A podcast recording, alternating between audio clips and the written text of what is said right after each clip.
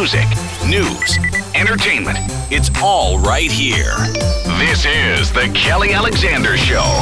Hey, it's Kelly, and welcome to the show. This week we bring you our chat with the boys from British synth pop band Years and Years, who have an incredible album out called Palo Santo. We also speak with our music editor Sharon Hyland about Avril Lavigne's triumphant return. We check out new tunes from the Backstreet Boys, Jonas Blue, and Imagine Dragons, and we spend time with Canadian jazz musician Andrea Superstein. But first, let's dig into our conversation with the guys from Years and Years when they were right here in Montreal for a concert. The Kelly Alexander Show. Very happy to welcome to the Kelly Alexander Show the boys from Years and Years. Hi, guys. Hi. Alan. Oh, I like that. So you already do you speak French? Because I know you're from. May the- we, may we.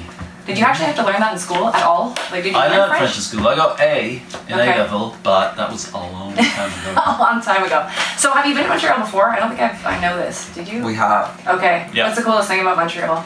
Do you ever get to explore it, or has Is it this always the been in and one out? you this is a the show where I was, yeah, You were sick? I was. Oh no. So I didn't get to see much of Montreal, Okay. but I've heard good things. Mm-hmm. I appreciated that there was a very large gay village. There is, and it's not far from here. Ah, So, it not? it's not that far from here. Yeah, we went there last time. Last We time? Okay. good. Do you guys have like in where you live in? I'm assuming London. Is uh, is it easier to get to? Like, do you guys embrace your gay village? Like, is it a, a popular tourist destination for just everybody? it is, yeah. But uh, I suppose traditionally it's it was Soho, Soho, which is like the middle of Yeah. London, which and it used to be like kind of grimy, like sex shops, prostitutes.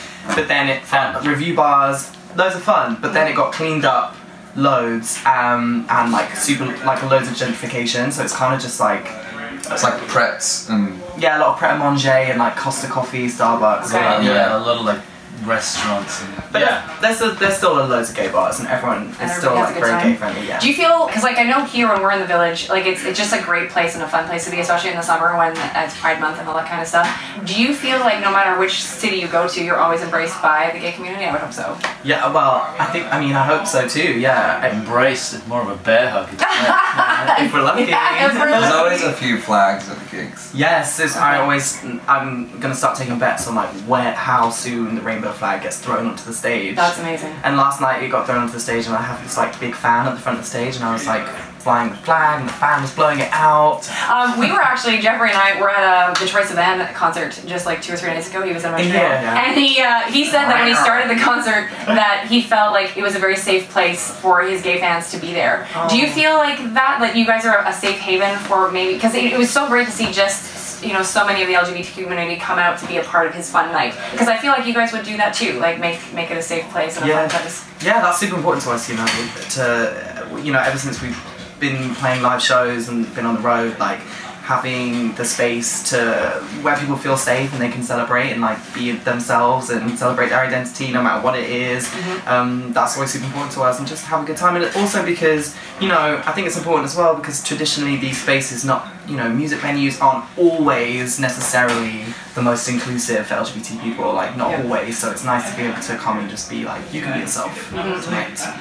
This is probably a question for you specifically, Ollie. When it comes to um, your fans, especially kids that are maybe just coming out or, or whatever, do you find it like challenging or, or a wonderful situation when someone comes to you and says, "You've changed my life," or "You make me feel like it's okay to be me"? I mean, I always like appreciate someone sharing that with me. Like, I'm always just like, you know, I know how personal and difficult those journeys are, and they're different for everybody. So if someone wants to like, you know, share something with me, I just feel grateful, and I'm just like happy that they feel able to do that, you know. And um, I suppose if I like think about it too much, it's quite, it's very overwhelming because, you know, it just, it just is. But it's, Yeah. it's nice. So I. Ollie, you changed my life. Thanks, thank you. See, Already just today. everywhere I go. it's made it okay to be me. I um, I know. I watched one of your other interviews that you guys did. You were talking about uh, some '90s artists, I think, or just like the influence of the '90s. We've lost a lot of '90s artists, I could say, over the last little while. I know that I was devastated when George Michael like passed away. Like it wrecked my Christmas. Like for two weeks, I was just like inconsolable. Um, who that has passed away recently, like a Michael Jackson, like a Prince, like a George Michael, like a Whitney.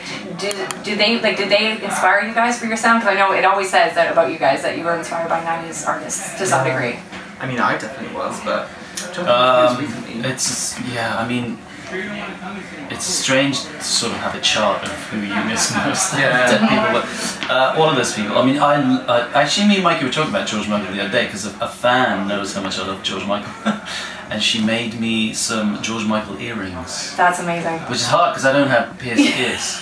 The clip-ons. Um, yeah. Uh, so George Michael, Prince was a big one. I Mm. mean, David Bowie knocked you for six. I actually wept. Did you? Yeah. Weep at anything. Okay. Um, Well, it's important. He's not really a 90 dance, but yeah. Well. well Same with Prince, same Yeah. with, with George Michael, but um, Bill Paxton. Alan Rickman was a big one. Right. Yeah. Yeah. Yeah. Yeah. yeah for Not sure. so much an influence on our sound, but Lisa Left Eye. Oh my god. I, I also was devastated when she passed away. That was a while. that was a That while was a while ago. 2001, I think. It's been a while, Brittany. Um, if you could record with anybody now, like to have a feature with someone, who would it be? Rihanna. Prince's hologram. Prince Hologram. Michael Jackson. Michael Jackson. That's good. Um, I wanted to, to ask you guys as well. When it came to writing this new album, I'd read that there was obviously sophomore uh, jinx pressure, I guess, not to have the sophomore jinx. Um, how did you guys settle yourselves down to just do it anyway? We were contractually obliged. Okay, so that's what, that was it. Okay. We got two more. Yeah, you got two more to get it done. Okay. I think it's just like you just it. It's like a very big mountain in front of you. You have to just start climbing it. You know what I mean? So we just like made a start, and then it was like trial and error, and we wrote loads and loads of songs, and eventually, you know, it starts to like take form. Um, but sometimes you just got to keep, you know, just got to keep going. Keep hammering it. Yeah, get there. Did, did some of those first songs that you recorded for the new album actually make it on? All for you did. Okay. almost didn't. Um, All for You was probably the earliest one, and then Palo Santo. I think those were the two only ones that made it, which is cool. Now, in all the interviews that you guys have done, and even just with regards to your fans, has everybody embraced the Palo Santo like idea? Like, is it has it been understandable to most of your fans? Mm, I don't know. I still don't understand. I guess no. What is it? What even is a palo? Um, I guess I don't know. Like, because would you consider this like really a concept album then, like, or is it kind of a mixture of both? well, I guess It's a concept around. uh, Yeah. I don't think the music is tied in with it. It's, I don't think the songs are about a dystopian future and androids, but, but it's Yeah. the concept of Palo Santo is what wraps it all up, and then it, it hopefully translates into a live show that's way more, you know, to fun for everyone. But it's also okay if you don't understand it. Like that was also I was just like I. I get that people probably won't. Uh, most people probably won't get it. Like they'll just see it and be like, "That's cool," or, Yeah. or not. Or you know. So and that's fine. When it came to sequencing the album, did you guys have like discussions about how that was going to go? Because I know like for certain artists, it's really important to, to sequence the album in a certain specific way. Like, is that how you felt? No. Put all the songs in at time. okay, good. wow. Um, do you guys? I know they're all your babies, but do you have a specific favorite album or song on the album? I think my favorite, at least to do live at the moment, is probably Rendezvous. Okay. Because just I feel like a witch summoning a orgy. Wow. That's the best description. That's a really good image. You don't And so to- timely for it's the Halloween. internet for that, man. you don't need to worry about all the witchy stuff. Get on Grindr.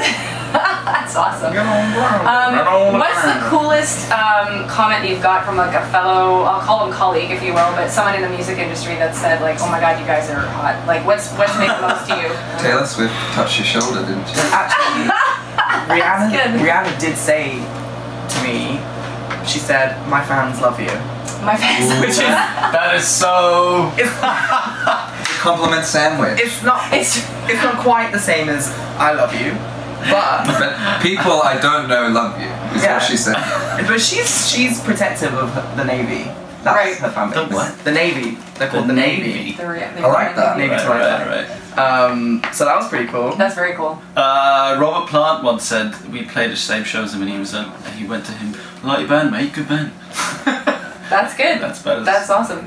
Um, when you guys are performing, I also wanted to ask you this: uh, Do you actually see, especially when you're out front, Ollie, do you see a crowd or do you see individual faces? Um, well, on this tour actually, because we're playing kind of more like clubs, Mm-hmm. so you can kind of see everyone, and I like try and look into like as many people's eyes as possible, um, and it always looks so good from on stage because everyone like looks really happy, Yeah. and that makes me happy, and then it's like transfer of happiness.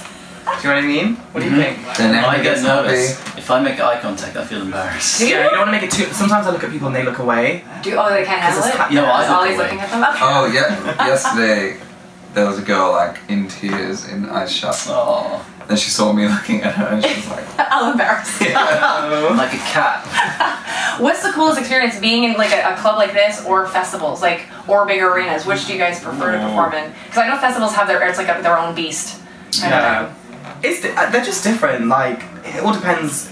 Every show is different. Like depending on like how we're feeling, but it always depends on the crowd and how the crowd's feeling. It's just like different every time. But in a festival, I guess you can you're playing like out more. It's more like "Ah," everything's like crazy. Whereas in a club or a more intimate setting, you can kind of I don't know. You feel everyone's sort of vibe a bit more, um, which is special too. So Yeah. Yeah. And do you guys think that, because I think I know you spent some time uh, doing the album in Los Angeles or writing over Yeah. there, uh, would you ever need to move to North America or are you happy to sort of stay where you guys are over in, in the UK? Because obviously you guys have amazing sounds and quality over there, you don't need to be in the US, but I know sometimes people feel the need to, to go to Los Angeles or go to New York just to say they've done To it. make it. Yeah, Yeah. Well, I mean, we always threaten, that like you're talk gonna go. about it. I feel like I'm I might Yeah. move just because For acting stuff too, maybe? well, it's more just because I really like the lifestyle in LA Okay. and the sunshine. That's important. And Because it's cloudy in London a lot, right? I would guess. London's amazing, but Mm-hmm. I feel like maybe it might have a change, but I wouldn't I don't know if I'm doing it for I don't know. Permanence. Yeah. You guys are, one, you're married though, right? Like, I am, So I would am. She, would she be? I don't know. I think she would like to move, but she's Canadian. I'm Is she? Canadian. So she'd want to move to Toronto. Okay. the Uh, six and hang out with Drake. a shit ton of uh, in-laws coming tonight. Oh my god, that's yeah, awesome. um, I, yeah, no, I'm kind of feeling like maybe you a have change from London. okay. yeah. Okay.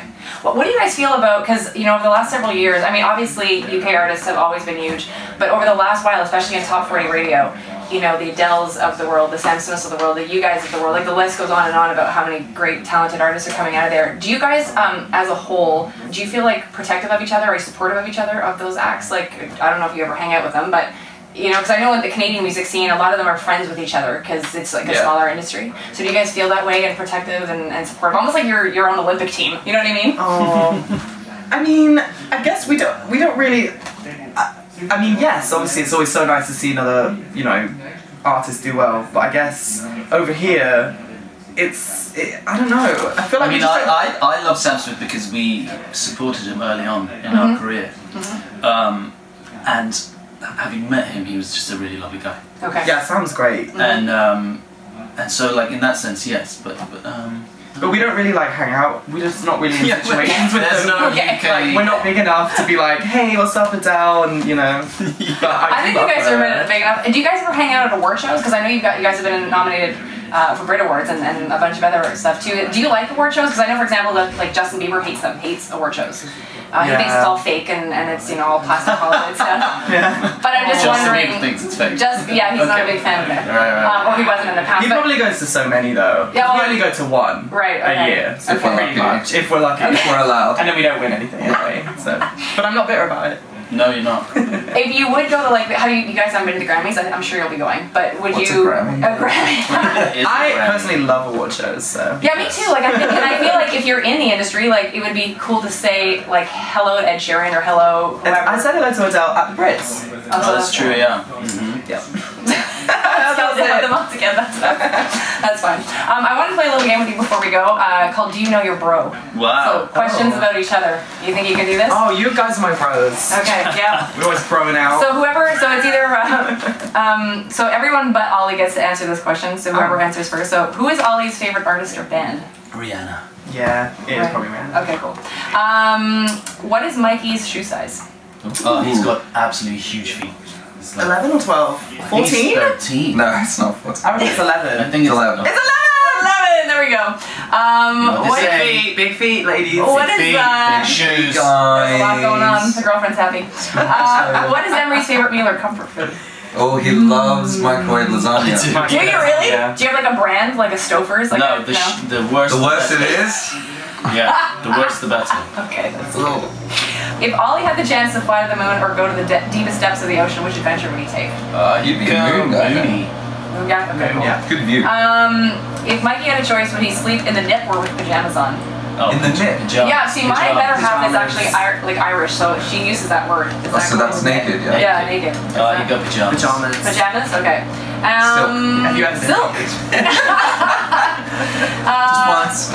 Is Emery right or left-handed? Left. No, I'm not. Oh, you're right-handed! He's left-footed. I'm left-footed, but right-handed. Oh, of course you are. Are any of you left-handed? Do we have any left-handed people? No. No. I wish I was Sophie rich. is. I feel like left-handed is So- tough being left-handed. I'm left-handed. It's a Oh. tough because the world is not made for us. I Yeah. can tell you Are you left-handed? I am. You know, I found out recently that in um, Polish, this, uh, my actually my father-in-law said that he was left-handed, but it was like drummed out. out of him. In Yeah, they used to beat. Yeah. Yeah, yeah. My uh, one of my teachers Polish. had that happen too. Yeah, beat the crap out of them to be right-handed. So I'm glad they don't do that anymore. Yeah. Before I let you go, last question. Uh, what do you want people to know about you guys the most? Like, what if somebody says years and years? Like, what do you want people to take away from that in the grand scheme of things? Um, Like, what do you good bring songs. to good songs? Okay. Good hair. no. Good. Bad, bad. Like, when all is said and done, what do you want people to remember, like years and years? Like when we did. yeah. We, Uh, dan- we dance to the beat of our own drum. Oh, yes. That's good. Drum machine. Dance to the beat of our own drum machine. Guys, thank you so much for spending time with us. It was super exciting. And please release, I know I'm going to put this, please release Karma to your record label. Dear label. Yeah. to release, Listen up, Polydor. Is it, that's right. Use your ears. Uh, the guys from Years and Years hanging out on the Kelly Alexander Show. The Kelly Alexander Show. Thank you for spending time with us on the show this week. Please make sure you grab all of our social media handles by jumping onto our website, kellyalexandershow.com, so you can stay up to date with all the latest as per the happenings of the big show. Joining us on the line right now is our music editor, Sharon Hyland. You love that. You were giggling, in, in fact. I am. I Um, got my hands on my handles. Yeah, exactly. Great. So, uh, this week we are going to chat about the return of one of Canada's uh, most beloved rocker chicks. And I say that with all kinds of respect because she is a rocker chick. And, uh, she, you know, she's had a very tough road the last five years uh, because she's been battling Lyme disease, which uh, took her away from releasing new music. And she uh, was basically just trying to survive, it sounds like, uh, trying to get through this, uh, this really terrible ordeal. So, uh, Sharon, I'll start by asking you if you have sort of been following uh, Avril Lavigne's health crisis online because um, I would say off and on for years we'd sort of hear snippets that things were not good, but I think most of us didn't know just how bad it had got for her. Um, I I can't say that I've been following along. Um, I knew that she was uh, fighting the good fight and trying to stay healthy and just work through it, but I can't say that note for note I knew exactly what was happening. Um, but I am stoked for her that she's got uh, this new album out and uh, and that she seems to be on the uh, the good side of things. Yeah, so earlier this fall, she released uh, that first single off the uh, the new album. Uh, it's called "Head Above Water," and in an interview, she says that she was inspired to write the lyrics and and sort of basically crafted that whole idea for that song when she was lying in bed with her mother beside her, taking care of her because you know in those moments, uh, she actually thought she was dying from her Lyme disease because the symptoms were so terrible. And uh, Avril has said that sort of at that time she'd come to peace with actually passing away and had become closer to God uh, because of the whole thing. And so I wanted to ask you what you think of the song. To me, I think she nailed it. It's uh, it's a great song for her to sing. It sounds like she you know lived it and is living it or, or whatever. So it feels like it's definitely a part of her. It seems to me that she's uh, right on track with where she always was, which is that she has this great ability to sound uh, connected to the subject. Whatever she's writing about, she's in it. Yet at the same time, she maintains this youthful approach to it. So the, on the song itself, she sounds mature. Uh, but in any of the uh, interviews that we've read recently, she sounds um, perfectly youthful. Yep, I would go with that. like 34 years old, which is amazing. That uh, I mean, she's still obviously young. She's vibrant. She's able. She's creative. She's uh, interested in making new music. And to think that she's come to a point where uh, where she once thought, oh well, this is all over. It's nice that she's able to channel that, uh, channel her vibe, and still make it. Um, not just uh, she's not necessarily appealing to one genre, not not a genre, but she's not appealing to one age group. She's uh, she's grown quite uh, quite properly into an artist that will be able to make music for a long time.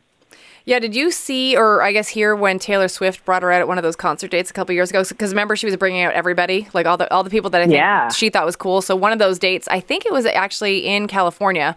Uh, she brought out Avril to sing "Complicated" with her, um, which It's was pretty cool. cool. Yeah. Like- which is cool. Can you believe that song's already like I don't know if it's 18 years old or something. It's it's it's getting up there. It's crazy. And it's nuts that time flies so fast. yeah, because I still think she's 17, and she still looks like she's 17. To be honest with you, like she looks great. It's true. Yeah, she Yep, looks you're right. fantastic. Um, so the other thing I wanted to ask you about with regards to her is her last full album came out in 2013, which was actually um, self-titled, and so she's Mm-hmm. kind of been away from the album game and and for the most part music too. I would say uh, for the past five years. What are you expecting from her new material? Um, and do you think it's it's going to be something that is going to be mainstream relevant again? Because it's supposed to drop. It was supposed to drop before the end of 2018, but now it's it sounds like it's coming out first quarter of 2019. I would uh, I would bet and feel safe in doing so uh, that she'll be as relevant as she ever was because she writes honestly and she performs honestly and it and uh, and seemingly lives honestly too. She's true to herself. She respects her fans and um, and she's interested, which I think um, sounds uh, like a, a weird thing to say, but you can tell when someone's interested in, in life and living and doing and creating. She seems like that to me. Um, in this interview that she did with Billboard recently, she let it be known that her Avril Lavigne Foundation is actually taking up the fight against Lyme disease. Uh, she already has some initiatives in play to try and raise money uh, to provide funding and education, and, and it sounds like even sort of um, extra effort on top of that to sort of help people uh, get through it, I guess, by doing creative type things. That that also sounds like it's part of her foundation. Um, she also said in this particular interview that she wishes that she didn't have to take this on because she doesn't want to sort of, of keep reliving the Lyme disease situation that she's been going through. But she feels now that it's her responsibility to educate and spread the word to help other people. And that's a fully human uh, feeling to convey because obviously you wouldn't want to relive it for yourself, but to recognize that she has the power to affect change in a really positive way for many other people, then that's uh, there. She'll be successful for the rest of her life just for having done that. I think. I think so too. Uh, Sharona, thank you so much for this, as always. Kelly, it's a pleasure. Uh, that is our music editor, Sharon Hyland. Of course, you can listen to Sharon and I host our other show, our other podcast, uh, which is called 90s Now. And you will have so much fun listening to all the 90s and the now all mixed up together, especially when we talk about Crystal Waters and Cece Peniston. And you can uh, check all of us out on 90snow.com or on iTunes, Stitcher, Google Play, and Spotify. The Kelly Alexander Show, bringing you fresh sounds like this.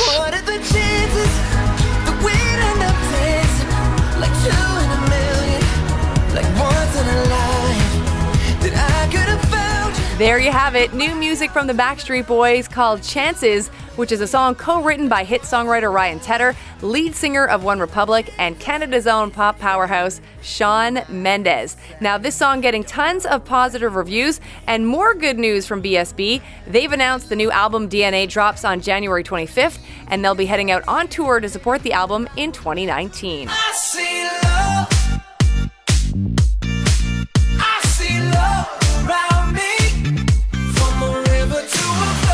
That's English DJ, record producer, songwriter, and remixer Jonas Blue. He has just released his long awaited debut album called Blue, and uh, it's got a lot of great collaborations, including artists like Jessie Reyez, Liam Payne, and Joe Jonas from DNCE. And the song that you are hearing is his collaboration with Joe called I See Love. Now, this song was actually featured in the Hotel Transylvania 3 animated movie that came out this past summer. I'll be a strong man. I'll be your West Coast. I'll be the sun. I'll be the waves. I'll be the one you love the most. Grammy Award winning band Imagine Dragons are back with their fourth studio album called Origins. Now, Origins was actually conceived as a sister album to their previous album, Evolve, which dropped back in June of 2017. Now, about this new album, lead singer Dan Reynolds says it's about seeking new ground but also appreciating your roots. And the song you're hearing is called West Coast, and I think showcases that even though Imagine Dragons are known as a rock band, they are not afraid to expand their sound using some country influences, particularly in this track. New music on The Kelly Alexander Show. Please remember that The Kelly Alexander Show is available for you on many different podcast platforms, including iTunes, Google Play, Stitcher Radio, and Spotify. And we'd really appreciate it if you would take a moment to rate us. Now, we're super excited right now to welcome to the show Canadian jazz artist Andrea Superstein. Andrea has recently released her new album called Worlds Apart and is here to tell us all about it. Andrea, welcome to The Kelly Alexander Show. Thank you. So, first of all, we were discussing off air that we have a connection in the fact that we are both from Montreal, even though you now live out west. Yes, Montreal, born and raised, and um, very proud of that. And I still feel really connected to Montreal. And I'm sure we'll talk more about that as uh, our conversation goes on. So, actually, uh, I wanted to ask you with regards to your music career, did you get that sense of, of, of being a part of the jazz community in Montreal? Because we have a huge jazz scene, as you would know. So, uh, is that where it all started? Um, I, I wasn't really ready for jazz, I don't think, but when I was living in Montreal, but I, I definitely feel like I couldn't help but be influenced by the amazing cultural scene in Montreal and also like growing up in the jazz festival and going to see shows. I mean, I, many, many years, many summers I spent um, checking out music at the Jazz Fest. So I wasn't quite making my own jazz music at that point, but for sure it's had a huge influence uh, on me in later years. So, when did you actually make the move out west? And is that where things got kickstarted, or did you start in another genre of music before jazz became a thing? Yeah, so I started actually in musical theater when I was young and through high school in Montreal and uh, even um, when I was in university at McGill. And um, as a student at McGill, I kind of picked up the whole singer songwriter vibe. I'd play in bars that probably don't exist anymore, you know, me and my guitar. So definitely, like, I've had um, a musical thread throughout my life. But um, jazz didn't really happen until I came out to Vancouver. And it was really inadvertent, actually.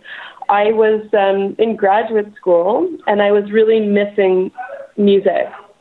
So I joined a choir, and um, it wasn't exactly my thing, um, but there were some other people in the choir that were super cool. So we decided to defect, and we started our own girl group. It was kind of like an a cappella quartet. Like uh, we had, you know, it was kind of kitschy costumes and dance moves and stuff. And in rehearsals, some of the girls would bring these pieces to the table and they say, "Oh, I did this song with my jazz choir, blah blah blah." And I'm like, I don't really know too much about jazz. Like I knew Nina Simone, Ella Fitzgerald, like some big names, you know. Um, but I'm like, wow, that's a jazz song. I didn't know that was a jazz song, but I know that from the Music Man, for example. And so it was like this crazy collision of worlds where I finally realized that a lot of the jazz standards from the Great American Songbook are actually the songs that I knew from musical theater. And so as soon as that epiphany happened, I'm like, okay, I could really I could really see myself doing this thing. And so I just spent the next couple of years really learning hundreds of standards and jamming, um, and that's kind of where where things all started for me in Vancouver. And do you play any physical instruments? Um, not publicly. I do. Uh, I play the ukulele, which has uh, been brought out in from time to time in shows, but um, it's kind of been put to the side for now. And when I'm writing music, I usually um, just you know, kind of plunk out some things on the piano, but I, I don't play anything um, in performances. I really like to be able to focus on vocals and also being able to create a connection with the audience. And I feel like the best way that I can do that is not having to necessarily hide behind an instrument where I can just be fully engaged with the crowd. And when you're creating your songs, how important is it for you to actually be a writer as opposed to just either recording someone else's songs or just continuing with standards? Um, that's a great question. I definitely started off like my very first record was just interpretations of standards, and that was great for that particular point in my musical career. And my last record, I started you know, doing jazzified arrangements of pop songs, and there were a couple of original pieces um, on my last record. But this time around, yeah, it was really important for me to push myself musically um, and compose my own music. So the majority of the work on Worlds Apart is original music, and um, yeah, I, I think there's still a place for standards for sure. Um, for me, at this point in my career, what I'm interested in right now is being able to express myself more honestly, I think, through lyrics and music as well. So it's been a really exciting process and definitely shed some light on some things that I'd, like to start working on uh, for the future. Joining us on the Kelly Alexander Show is Canadian jazz musician Andrea Superstein. Make sure you hit up her website for her social media handles, andreasuperstein.com.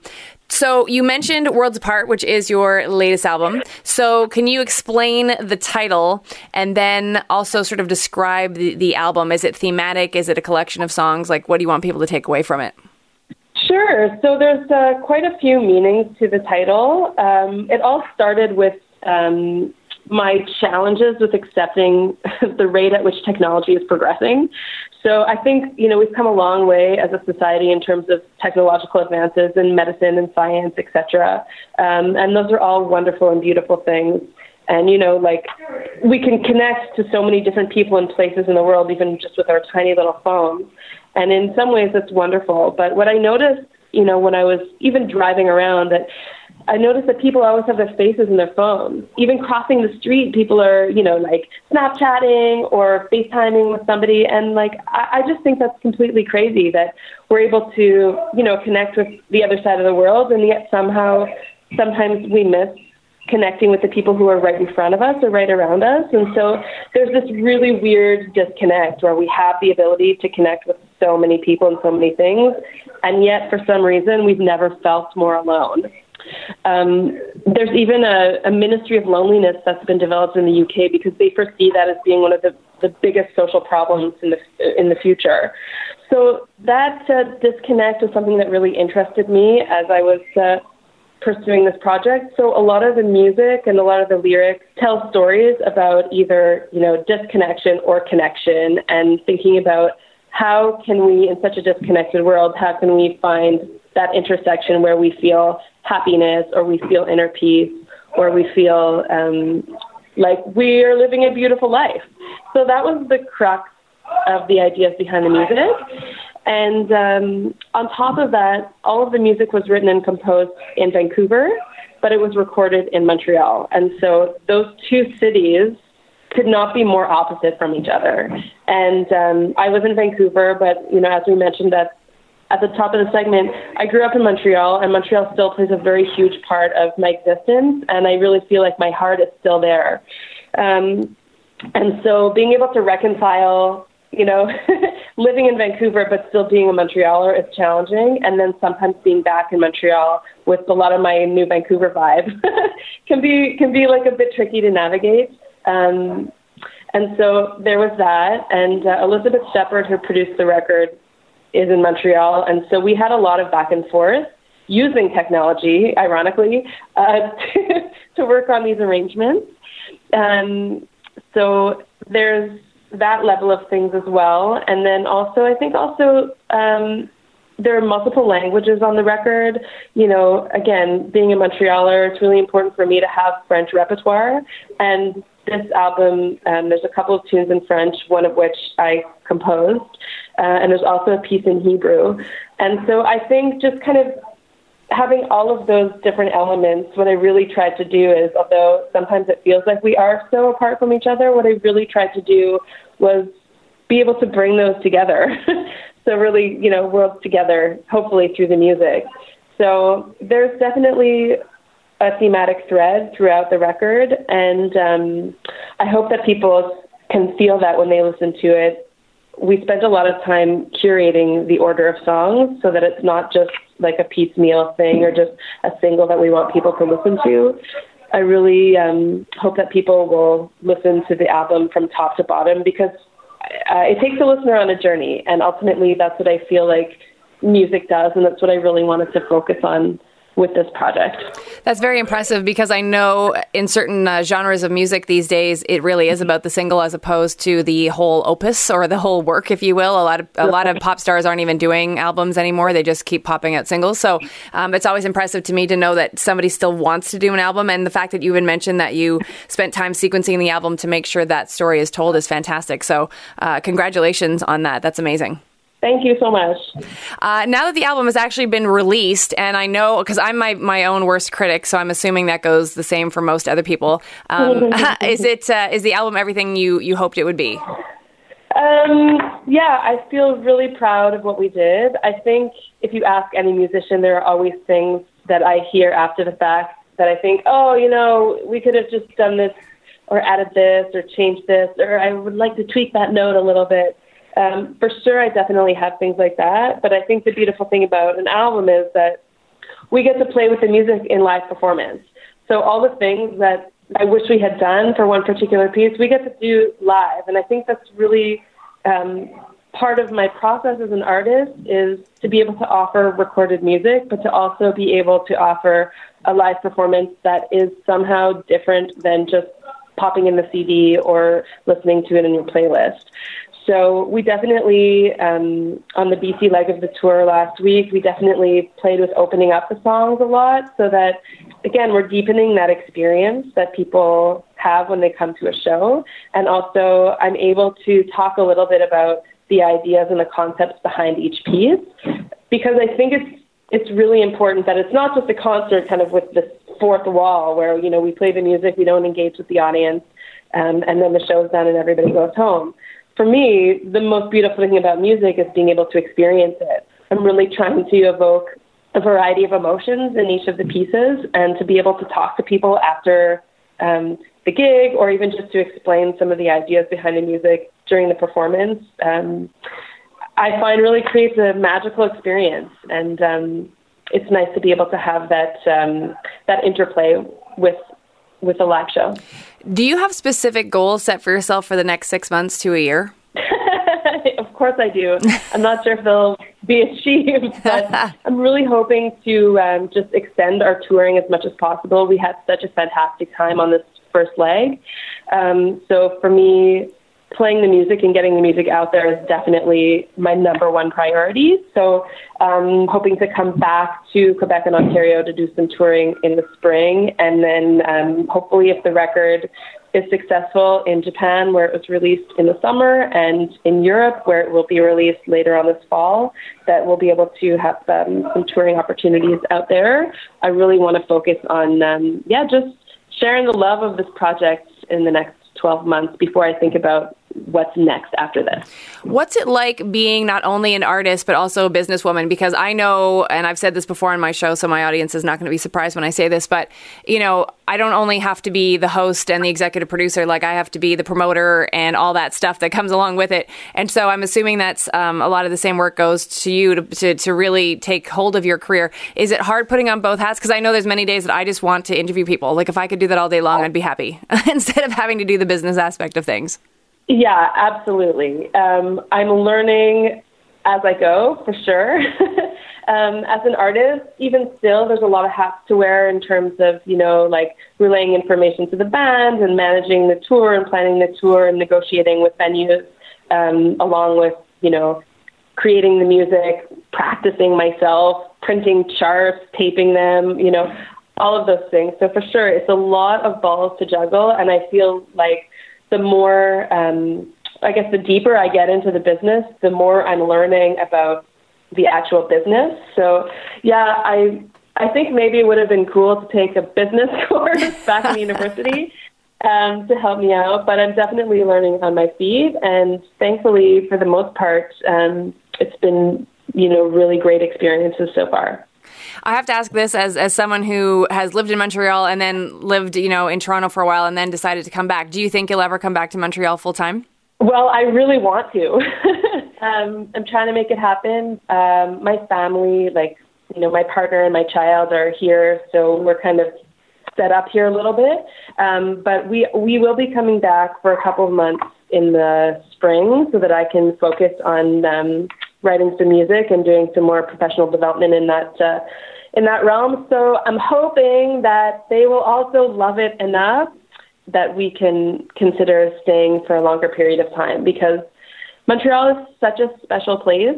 And I think I knew it when I lived there, but I realize it even more when I'm gone.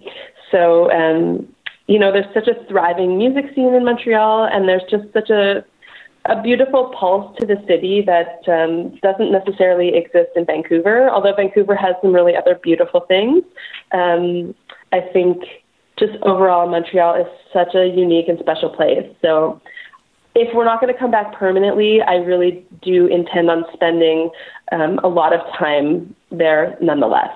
Perfect. Well, I, I hope you do because obviously, as you and I both know, Montreal is such a hot ground, a breeding ground for jazz artists, and, and we support you guys so much here. So I really hope it, it does uh, it does happen for you. And uh, before I let you go, I did just want to sort of ask what you want people to know the most about you, uh, who might be listening from all over the world uh, that listen to the podcast. Um, I I mean, what I really am hoping is that people, you know, listen to the music and can relate to the music and understand it and get a little bit of a glimpse of who I am as an artist and um, and really that's it. I just want to share the music love and um, whatever that looks like, however that however that happens. It's really um, that's really my goal. I just want to keep keep making music with wonderful people. Um, that's that's really it. That sounds good to me. Andrea, thank you so much for spending time with us on the show. We really appreciate it. Thank you. It's my pleasure. That's Canadian jazz musician Andrea Superstein. You can hit up her website for her social media handles, andreasuperstein.com. Well, thank you so much for spending time with us on the program this week. We always appreciate it. Thank you as well to our guests, Years and Years, and Andrea Superstein. Also, a shout out to our super producer, Adam Brisson, for keeping us on the rails. And don't forget that you can follow us on all of our social media by hitting up our website, kellyalexandershow.com. Have an amazing week. You and I will chat soon.